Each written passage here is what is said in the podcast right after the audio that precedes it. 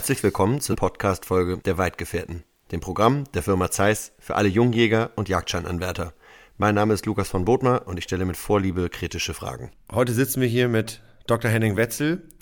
Er ist spezialisiert unter anderem auf Jagdrecht. Jagdrecht gilt als eine der wahrscheinlich weltweit langweiligsten Materien, ich glaube noch hinter Baurecht und wahrscheinlich Umweltabwasserrecht. Aber nicht, wenn man mit Henning Wetzel spricht, denn Henning Wetzel ist für mich und für viele andere der Jürgen Klopp des Jagdrechts. Er schafft es nämlich einer todtrockenen Materie Lebendigkeit, Leben und auch sogar Lebensfreude einzuhauchen, obwohl es hier um nicht weniger geht als Tod und Leben. Herzlich willkommen, Henning Wetzel. Ja, herzlich willkommen bei mir zu Hause. Schön, dass ihr da seid. Stimmt, wir sind bei dir. Und ich fange jetzt mal an mit meiner ersten Frage. Wir sind mitten in der Bewegungsjagdsaison, beziehungsweise noch etwas am Anfang der Bewegungsjagdsaison. Es geht heute um ein Thema für viele Jungjäger relevant. Anstellen und Haftungsfragen beim Anstellen, denn das ist viel kniffliger und viel riskanter, als viele Leute so glauben. Warum, Henning? Weil ich glaube, die Rolle des Anstellers, die wird in ihrer juristischen Tragweite gar nicht weit genug bewertet von den meisten. Im Übrigen auch die des Jagdleiters selber nicht. Wir wissen alle, es gibt einen Satz, den hören wir auf jeder Jagd immer garantiert bei jeder Sicherheitsbelehrung und der lautet, jeder Schütze ist für seinen Schuss selbst verantwortlich. Das ist so nicht ohne weiteres richtig. Denn ein Schütze ist für seinen Schuss nur in dem Moment selbstverantwortlich, wenn er vorher richtig eingewiesen wurde. Wenn man ihm also gesagt hat, was er nicht darf, wie weit er schießen darf, wo er nicht hinschießen darf und so weiter. Wenn er es dann trotzdem tut und es passiert was, weil er sich eben an die Vorgaben nicht gehalten hat, dann ist er in der Tat für seinen Schuss verantwortlich. Passiert aber was, weil man ihn eben beispielsweise nicht richtig angestellt hat, er also gar nicht wusste, dass er in eine Richtung schießt, wo beispielsweise ein viel belaufener Waldweg läuft, den er nicht einsehen kann. Und er kann ja auch nicht hell sehen. Jedenfalls die Jagdgäste, die ich kennengelernt habe, können das nicht. Dann kann man ihm daraus keinen Vorwurf stricken, weil er sich ja an die Vorgaben gehalten hat, wo er hinschießen darf.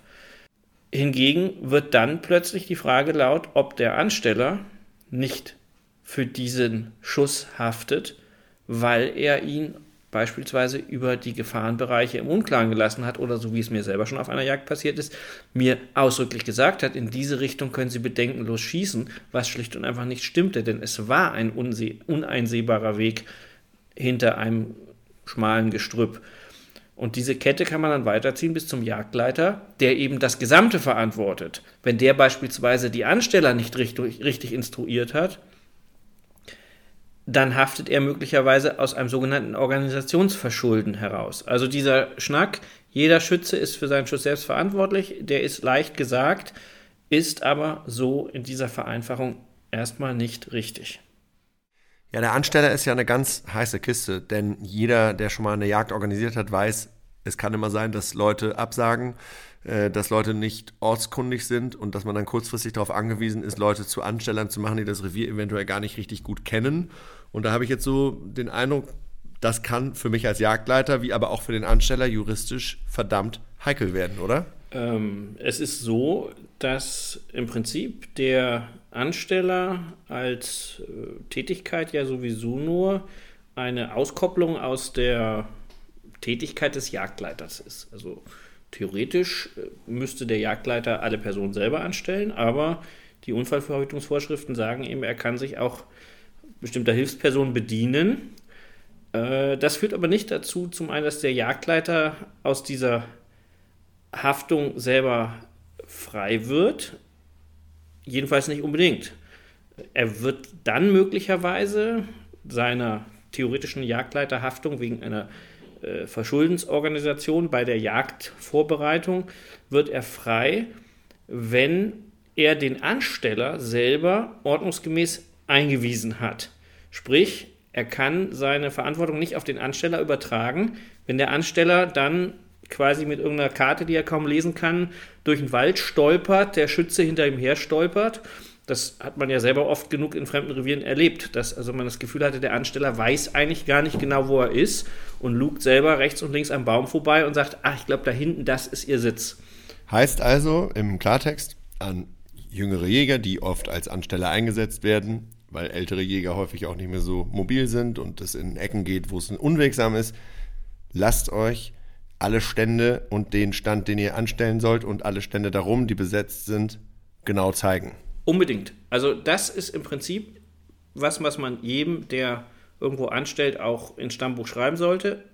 Wenn er selber nicht den Kopf hinhalten will, dann muss er darauf bestehen, dass ihm vor der Jagd logischerweise im Detail gezeigt wird, wen er wohin bringen soll. Und es reicht ja nicht nur, den Stand zu finden, sondern es ist auch notwendig, dass man zum Beispiel die Gefahrenbereiche genau kennt. Also eben tatsächlich ihm auch sagt, da und da sitzen die nächsten Schützen, da hinten ist ein Weg und so weiter. Wenn der Ansteller das nicht weiß, kann er nicht ordnungsgemäß anstellen. Aber sollte ich dann überhaupt als Ansteller fungieren, wenn ich damit tatsächlich auch ein Restrisiko eingehe, ein Haftungsrisiko eingehe? Ja, das kann ich schon, aber ich sollte dann eben so selbstbewusst genug sein, zu sagen, ich mache das nur, wenn ich selber hinreichend ortskundig bin.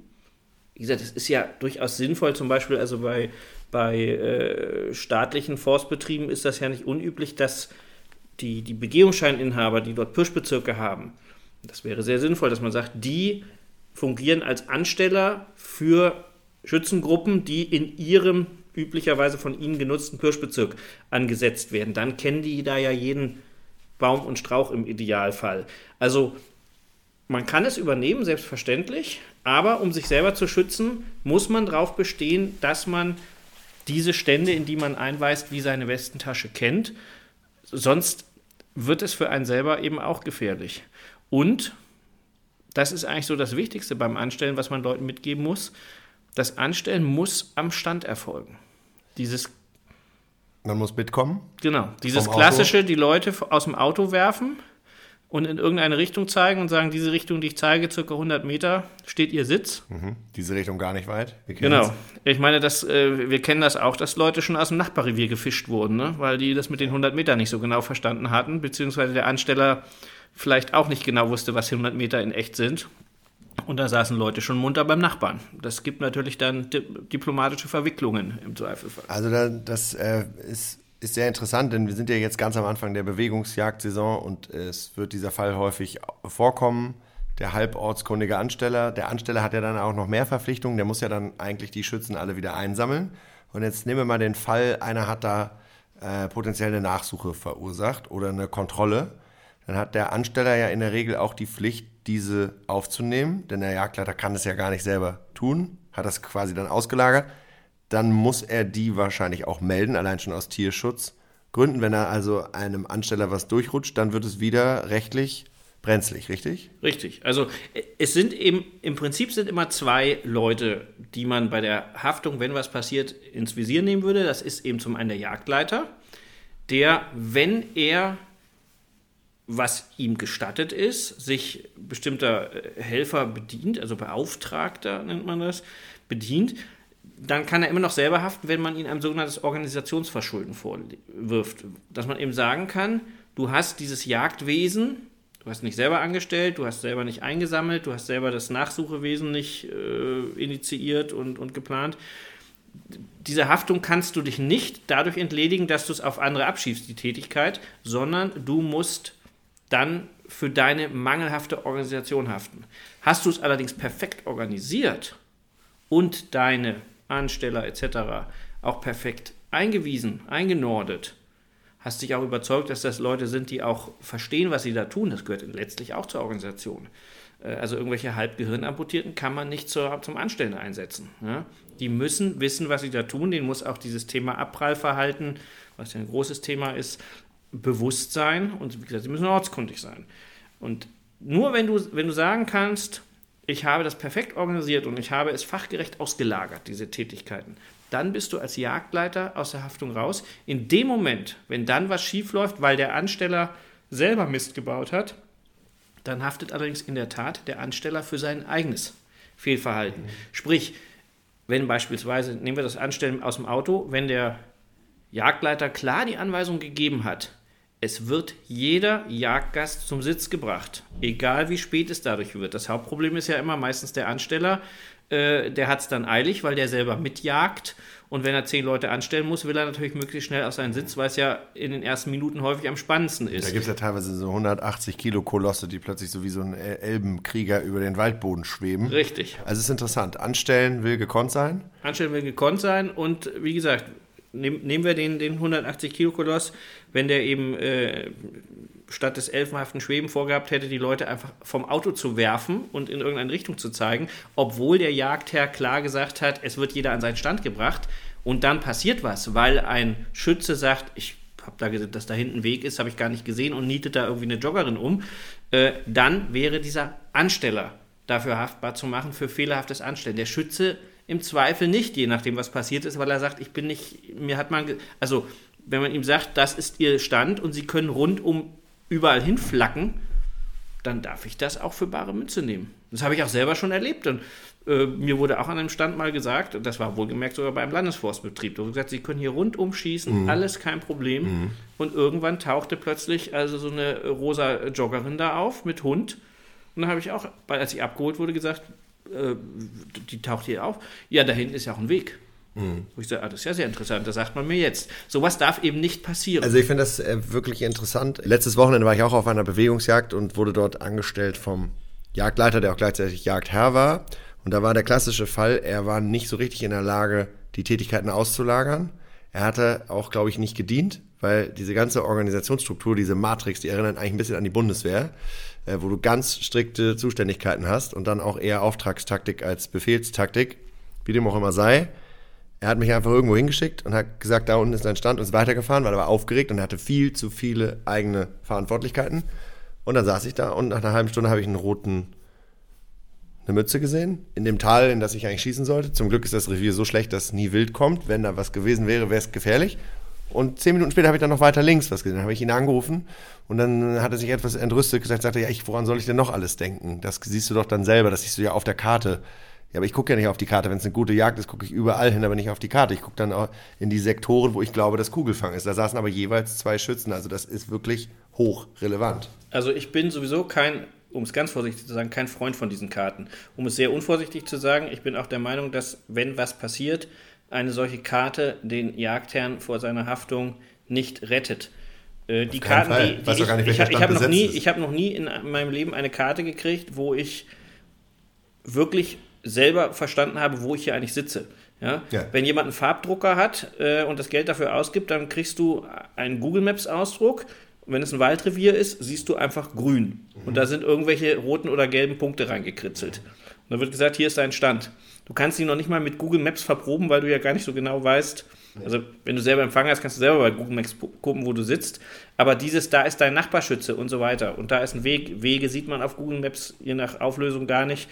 Das funktioniert nicht. Und noch schlimmer sind ja diese Forstkarten, die der Laie sowieso schon nicht versteht und die ja natürlich auch, weil man sie ja auch schon vor 30 Jahren für die Jagd benutzt hat, die sind 700 Mal kopiert, aber immer die Kopie von der Kopie. Ich glaube, da wissen nicht mal die Ansteller selber, was das eigentlich für ein Hieroglyphenwerk ist, mit dem sie da arbeiten. Also einem Schützen so eine Karte in die Hand zu drücken und sagen, da sind deine Nachbarstände eingezeichnet, tschüss. Das funktioniert nicht. Das wird nicht reichen, sondern anstellen, und ich glaube auch, wenn wirklich was passiert, wenn es Tote gibt, Verletzte gibt, wird auch vor Gericht das genauso auseinandergenommen, weil man sowieso uns keine Fehler mehr gestattet und da, glaube ich, einen sehr strengen Maßstab anlegt. Es geht nur so, dass jemand mit mir zu meinem Stand geht und wirklich sagt, da vorne, wo die dicke Eiche steht, dahinter ist ein Weg und hier links hinter der Dickung ist das und in die Richtung darfst du im Übrigen auch gar nicht schießen, weil die Treiber kommen von dort. Ich finde insofern natürlich, so wie du es gerade sagtest, von deiner ersten Jagd jetzt im Jahr, dass man eben überfordert ist. Insofern ist es schon gut, irgendwie andere in die Jagdorganisation einzubinden, aber man muss eben die Hoheit haben und man muss eben das Konzept auch haben. Insofern finde ich jetzt im neuen Überläufer gar nicht schlecht, diese Idee mit den standardisierten Piktogrammen am Baum. Die Sektorschablone. Genau, das ist auch schon sowas, was mir schon so oft aufgefallen ist, dass die da also zum Teil hochkreativ irgendwas an die Bäume machen und du sitzt dann da und siehst, dass es mit ganz frischer Forstfarbe, also gestern Abend hingemacht ist, also es wollte jemand dir etwas sagen. Du fragst dich nur das halbe Treiben lang, was genau wollten sie mir denn damit eigentlich sagen? Du weißt ja nicht, ob es der polnische Waldarbeiter war, der irgendwie seiner Frau irgendwie eine Liebesbotschaft aufschreiben wollen. Genau, also deswegen, dass man das wirklich standardisiert, sodass jeder in jedem Revier sagt, ach guck mal, an diesem Baum ist folgendes Zeichen, das bedeutet, das ist, keine Ahnung, das linke Ende des Schusssektors. Sowas ist schon optimal, auch in der Hitze des Gefechts, dass man, wenn man schnell schießen will, sich da auch schnell orientieren kann, aber so diese ganz grundsätzliche Einordnung, wirklich, wo ist ein Weg, ja, wo ist vielleicht wirklich auch eine Senke, wo man tatsächlich reinschießen kann, ohne dass da was passiert. Das wird man vor Ort machen müssen. Und die Zeit müssen sich die Ansteller nehmen. Und dieses Husch-Husch, wir müssen alle auf dem Sitz, das zieht nicht. Ich habe mal bei einer Landesforstverwaltung eine Schulung gemacht für Jagdleiter und habe das eben auch so dargelegt. Und da hat mir dann auch empört ein Forstamtsleiter gesagt, also das sei doch so eine Schnapsidee, was ich da präsentiere, weil sie machen ja mit diesen bezahlten Jagden, da kommen ja so viele Schützen, also wenn man das so detailliert mit der Anstellerei machen würde, das würde ja gar nicht funktionieren. Mhm. Da müsste man dann ja Anstellergruppen mit 5, 6 Schützen nur machen. Ja, und Klammer auf, und bei ihnen stellt einer, keine Ahnung, weiß ich was, 20 an oder was. Ist das so? Ob es nur 20 sind, ich weiß es nicht, aber jedenfalls hielt er das für undurchführbar mit dem Argument, dann funktioniert morgens das Anstellen nicht schnell genug. Also wenn wir das quasi auf so kleine Gruppen runtersplitten müssen, dann so viele Leute haben wir gar nicht. Aber wenn ich es aus der Praxis jetzt mal sagen darf, dann würde ich dem ein bisschen zustimmen. Ich finde, dass Anstellergruppen über 5 Leuten sehr schwierig sind. Alleine der Übersicht halber. Vor allem, wenn du ein Revier hast oder eine Jagd hast, wo dann wirklich viel wild ist, und dann auch möglicherweise viele Kontrollen sind oder sogar Nachsuchen und was zu bergen ist, dann ist es vom logistischen wie vom juristischen Aufwand meiner Meinung nach so ab 5, 6 Leuten pro Anstellergruppe wird es richtig haarig, oder? Ja, deswegen, ich habe mir auch gesagt, ich sage, Sie können auch gerne sozusagen, wenn Sie wollen, können Sie auch mit 15-köpfigen Gruppen durch den Wald ziehen und aus Zeitgründen die alle nur aus dem Auto abwerfen. Aber da müssen Sie halt froh sein, wenn nichts passiert. Weil wenn, eben auch gesagt, ganz viele Dinge, die wir diskutieren, die diskutieren wir nur hier zu Friedenszeiten. Wenn etwas passiert ist, sitzen wir im Zweifel vor einem Richterkollegen von mir, der von diesem ganzen Thema Jagd überhaupt keine Ahnung hat, der uns sowieso wahrscheinlich irgendwie für komisch hält, um es dezent auszudrücken, das für ein merkwürdiges Hobby hält, was wir da betreiben. Und das haben wir ja immer gesehen bei diesen ganzen auch waffenrechtlichen Entscheidungen, jetzt das Bundesverwaltungsgericht und so. Man schenkt uns nichts. Man schenkt uns keine Sympathiepunkte und ich glaube, wenn da irgendein Toter liegt, da wird kein Forstamtsleiter damit gehört zu sagen, naja, Sie müssen aber wissen, Herr Vorsitzender, das ist einfach von unserem Forstpersonal her nicht machbar, in 5er-Gruppen anzustellen. Wir mussten jedem Ansteller 30 Leute mitgeben und da blieb keine Zeit für ordnungsgemäßes Anstellen. Was glaubt der denn, was der Richter sagt? Ja, sagt er, ach so, na, das verstehe ich natürlich. Wenn Sie Personalmangel beim Forstamt haben, dann gibt es halt mal Tote, das kann passieren, alles klar, Sie sind freigesprochen. Schwund ist immer. Nein, das wird nicht passieren, sondern der Richter wird sagen, dann hätten Sie die Jagd so nicht durchführen können. Ja? Also dieses Argument, wir müssen es effizient machen, so wie mal im Müritz Nationalpark, wo ich glaube, die haben mal 160 Schützen oder so. Ja, wenn da was passiert, dann wird jeder sagen, die Organisation war von vornherein eigentlich zum Scheitern verurteilt. Ja, Henning, die Frage ist ja ein bisschen, wenn der Landesforst, der ja personell etwas besser ausstaffiert ist, vor allem der bekommt ja Geld dafür, dass er diese Jagden abhält. Wir beide bezahlen ja immer Geld, in der Regel versteuertes Einkommen, um diese Jagden ausrichten zu dürfen. Also wir bringen was mit und dann werfen wir dem guten Geld auch noch schlechtes Geld hinterher. Aber wenn der Landesforst da schon nicht genug Staff, Personal, Leute, Helfer hat, wie soll denn der Privatmann das lösen? Tja, also, das weiß ich nicht. Also, letztlich haben beide das Problem. Der Privatmann muss gucken, ob er genug Freunde hat, die bereit sind, da auch eine Rolle zu übernehmen. Und ja, gut, bei Forstbetrieben, ob das nur Land oder Bund ist, Sie haben ja nun natürlich zunächst mal tatsächlich Ihre eigenen Angestellten. Sie haben Waldarbeiter vielleicht noch eigene. Sie haben Begehungsscheininhaber, die ortskundig sein sollten. Ich glaube schon, dass man das organisieren kann. Aber man muss sich eben auch der Erkenntnis stellen, wenn ich es nicht organisiert bekomme, in einem Rahmen, der wirklich also organisatorisch safe ist, juristisch, dann sollte man die Jagd nicht durchführen. Mhm. Also das ist das, wovor ich Angst habe, dass eben mal wirklich was passiert und es vor Gericht einfach gesagt wird, so hätten sie ihre Jagd nicht durchführen dürfen. Das wäre aber meines Erachtens auch bei solchen groben Organisationsfehlern die einzige Konsequenz. Ich sage nochmal, wer glaubt denn, dass ein Gericht bei wirklich einem tödlichen Jagdunfall, wo ein möglicherweise völlig Unbeteiligter bei der Jagd zu Tode kommt, dass da irgendein Gericht sagt, ja gut, also der deutsche Wald muss gerettet werden, das geht selbstverständlich vor. Ja, also es gibt ja immer diese Anhänger der effizienten Schalenwildbejahung, da weiß ich gar nicht, in welche Ecke ich zuerst kotzen soll, wenn ich schon diesen Begriff höre. Also effizient heißt ja meistens auch zum Teil mit Methoden, die man nicht unterstützt unbedingt. Ich glaube nicht, dass irgendein deutsches Gericht sagen würde, klar, zur Rettung des deutschen Waldes, da kann es auch mal einen von den Läufen reißen. Collateral Damage. Genau, also das glaube ich nicht, sondern es wird so sein, wie es immer beim Thema Jagd ist, in den letzten Jahren jedenfalls, auch kleine Sünden werden hart bestraft und das Bundesverwaltungsgericht hat ja auch gesagt, also auch gerade im Hinblick auf den sorgfältigen Umgang mit Waffen, die sagen einfach zwischen den Zeilen oder auch in den Zeilen sogar, es darf nichts passieren, es darf kein Restrisiko sein. Das ist so, glaube ich, so ein bisschen, also wir können nicht kommen mit diesem, ein gewisses Restrisiko gibt es immer. Sondern man wird uns immer sagen, nix da, wer mit scharfen Waffen im Wald rumballert, bei dem darf es kein Restrisiko geben. Warum passiert denn so wenig? Ich glaube, es passiert nur deswegen so wenig, weil der sozusagen optische Querschnitt eines Menschen, je nachdem, ob das dein 80 Kilo Ansteller ist oder so eine grazile Persönlichkeit wie du, im Verhältnis zu einem 7, 8 oder 9 Millimeter Geschoss, einfach wenn man das quasi aufeinander legt, ist da viel Platz, dass das Geschoss links oder rechts vorbeigeht. Ja. Das ist wahrscheinlich wirklich der einzige Grund. Viele Leute, mit denen man spricht, die berufsmäßig ja auch durchgehen, das wirst du bestätigen können, wenn du die mal fragst, die erzählen ja alle, dass sie schon Kugeln haben pfeifen gehört. Wirklich über den Kopf, rechts und links, durch die Büsche. Und wie gesagt, wenn man sich eben gerade ja jetzt auch das anguckt, was Kneubühl im neuen ÜBERLÄUFER geschrieben hat, das sind ja jetzt auch Erkenntnisse, die er auch wissenschaftlich ja schon in seinem DEFA-Zusatzgutachten gemacht hat, dann ist auch klar, warum manchmal Kugeln durch den Wald pfeifen, weil diese Abprallwinkel nicht eingehalten werden.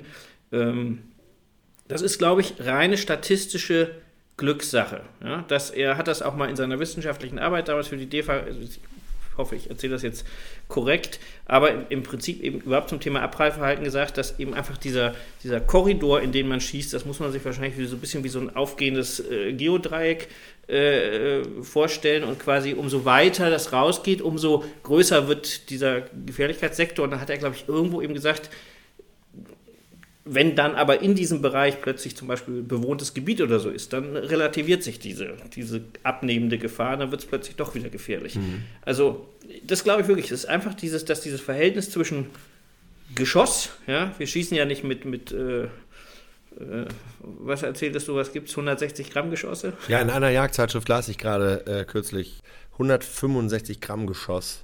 Ist also en vogue und damit sei auch die Kaliberdiskussion beendet. Fand ich ganz interessant. Würde ich aber auch sagen, also das ist ja echt eine Bleifaust.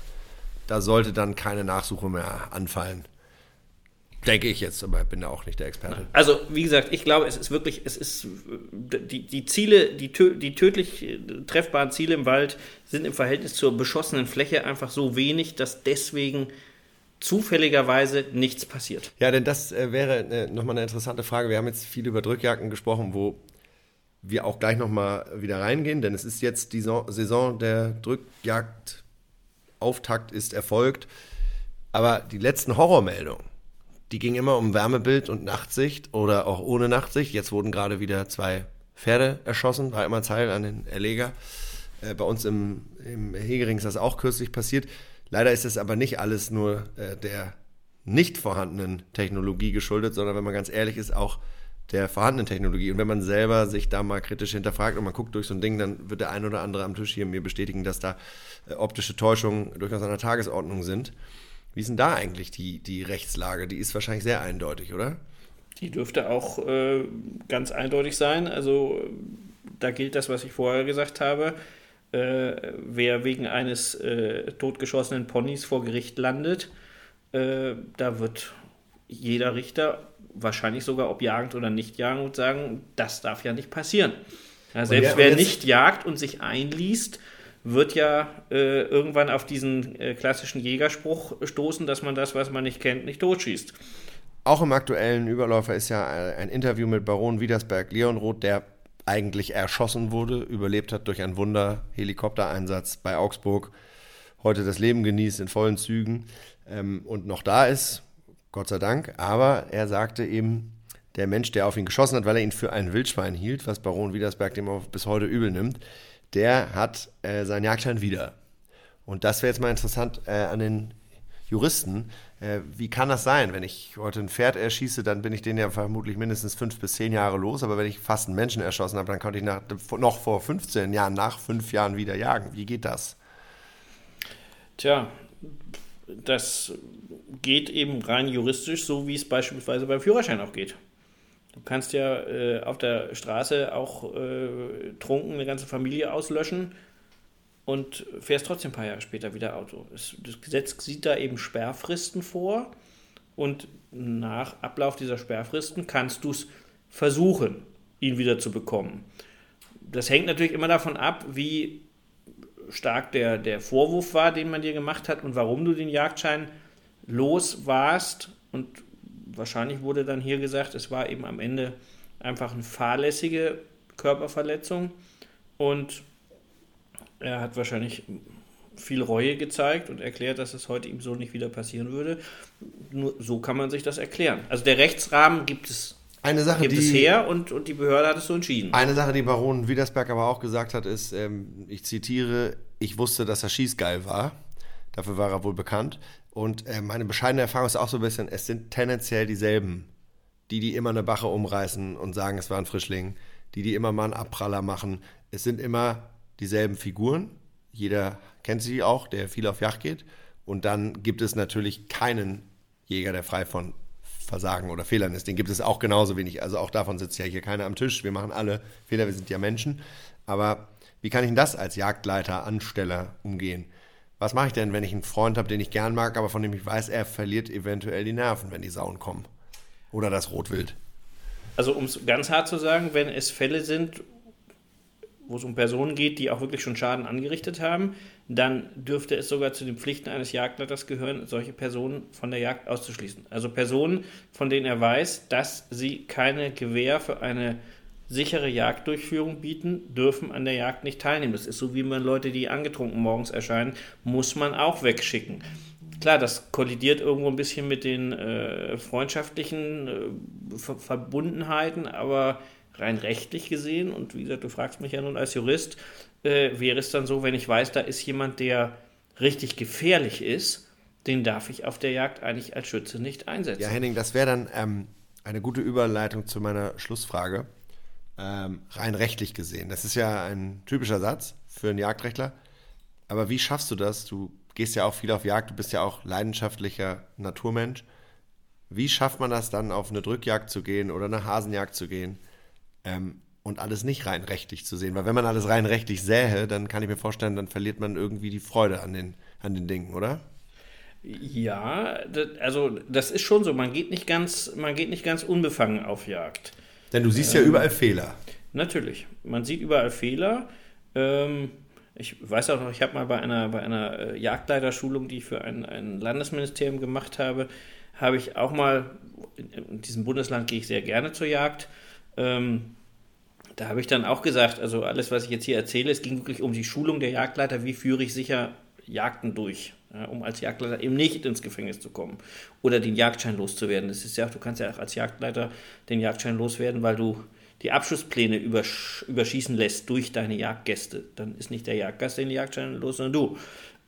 So, und ich habe denen eben auch natürlich vorausgeschickt habe, gesagt, also alles, was ich Ihnen jetzt erzähle, mag Ihnen zum Teil sehr streng und hart vorkommen, aber es ist einfach die Realität. Ich will Sie ja nur davor bewahren, dass Sie eben ohne Jagdschein rumlaufen, was dann ja auch für den Dienst ein Problem werden könnte oder gar mit einem Bein mindestens ins Gefängnis kommen. Habe aber hinterher geschickt, ich möchte trotzdem gerne noch bei Ihnen zur Jagd kommen dürfen. Also eben zu sagen, also bitte laden Sie mich trotzdem noch ein. Ja, es ist also nicht so, dass Henning Wetzel ständig mit dem Notizblock über Jagden rennt und sagt, dies ist falsch und jenes ist falsch und jenes ist falsch. Dann wäre ich ein widerlicher Gast. Nein, ja? Das bist du nicht. Das möchte ich gar nicht. Also, ich sage mal lustig, bei einer anderen Jagd, da war dann ein Jagdleiter aus aus genau dieser Corona, der dann, da war ich ein paar Monate später zu einer Jagd und der kam dann nach seiner Rede morgens, nach seiner Sicherheitsbelehrung, kam zu mir und meinte, und, war es gut? War alles drin? Ja, also der hatte sich das auch wirklich zu Herzen genommen und hatte auch seine Sicherheitsbelehrung nochmal optimiert auf bestimmte Sachen. Also, wie gesagt, aber ich glaube, man wäre ein ekelhafter Gast, wenn man rumläuft und quasi überall Unrat wittert. Ja, aber das ist auch bei jedem Profi so. Ich meine, wenn du so einen richtigen Top-Nachsuchen-Mensch bei dir irgendwie einlädst, ja, und der sieht dann, was irgendwie so Hobby-Nachsucher mit was für Krücken und Methoden, die dann da nachsuchen gehen, dann rümpft er auch die Nase und sagt, meine Gott, das könnte man auch professioneller machen. Ja. Also insofern glaube ich, man hat immer so eine professionelle Deformation irgendwo, aber das versuche ich bei der Jagd abzulegen, sonst wird es mir in der Tat selber keinen Spaß mehr machen. Für mich selber bin ich aber natürlich schon vorsichtiger geworden. Ich glaube, dass viele Dinge, die passieren oder Gott sei Dank zufälligerweise nicht passiert sind, so gelaufen sind, weil den Leuten gar nicht bewusst ist, wie gefährlich ihr Handeln ist. Oder wie juristisch heikel. Genau, also zum Beispiel dieses Thema Abprallverhalten, was wir jetzt im neuen Überläufer drin haben, mit diesem ja weltweiten Top-Ballistiker, dem Kneubühl, wenn du das mal dir wirklich auf der Zunge zergehen lässt, dann überlegst du bei vielen Ständen, wo du in den letzten Jahren gestanden hast, ups, ja, das hätte in die Hose gehen können. Ja, oder zum Glück stand Klaus oder Dirk da nicht. Ja, genau. Also, oder Moritz. Ich sag mal, wer mehr weiß, hat auch mehr Sorgen. Ja. Ja. Wobei das Schlimme ist ja, dass weil du vorhin sagtest, also die Schützen, die wie du sagst, das schießt geil.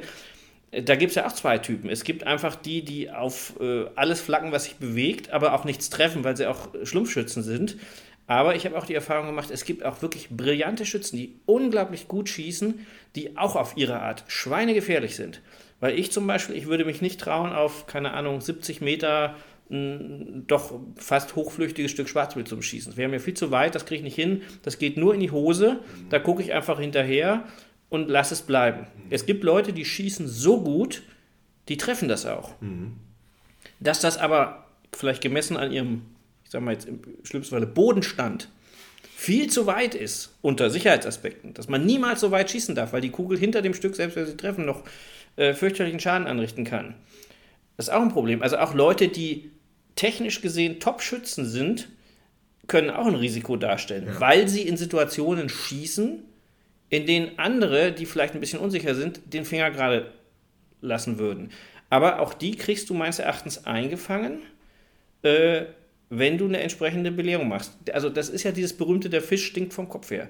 Ich glaube, eine Jagd, auch egal ob Schlumpfschützen oder auch brillante Schützen, die lebt in ihrem Geist davon, wie morgens die Ansage da ist. Das ist ja wie mit den Freigaben. Also es gibt ja so...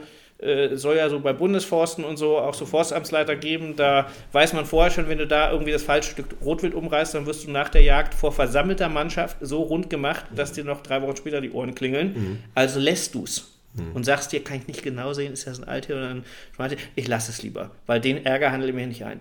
Wenn du morgens da so einen hast, der sagt, jedes tote Stück ist gut, weil es tot ist, ja, schießen sie beherzt, ja, Klammer auf, ansprechen ist nicht so wichtig, dann erzeugst du Alttierabschüsse und ähnliches, weil die Schützen ja vorhin schon mitgenommen haben, es wird nicht sanktioniert werden. Also ich glaube, die Einordnung morgens, die bestimmt, wie getanzt wird. Und zwar sowohl also unter Freigabeaspekten, Tierschutzaspekten, aber auch unter dem Sicherheitsthema. Wenn die Leute das Gefühl kriegen, der meint das mit diesem, sie schießen maximal so und so viel Meter weit, der meint das wirklich ernst, Ja. Dann halten die sich im Zweifel auch dran.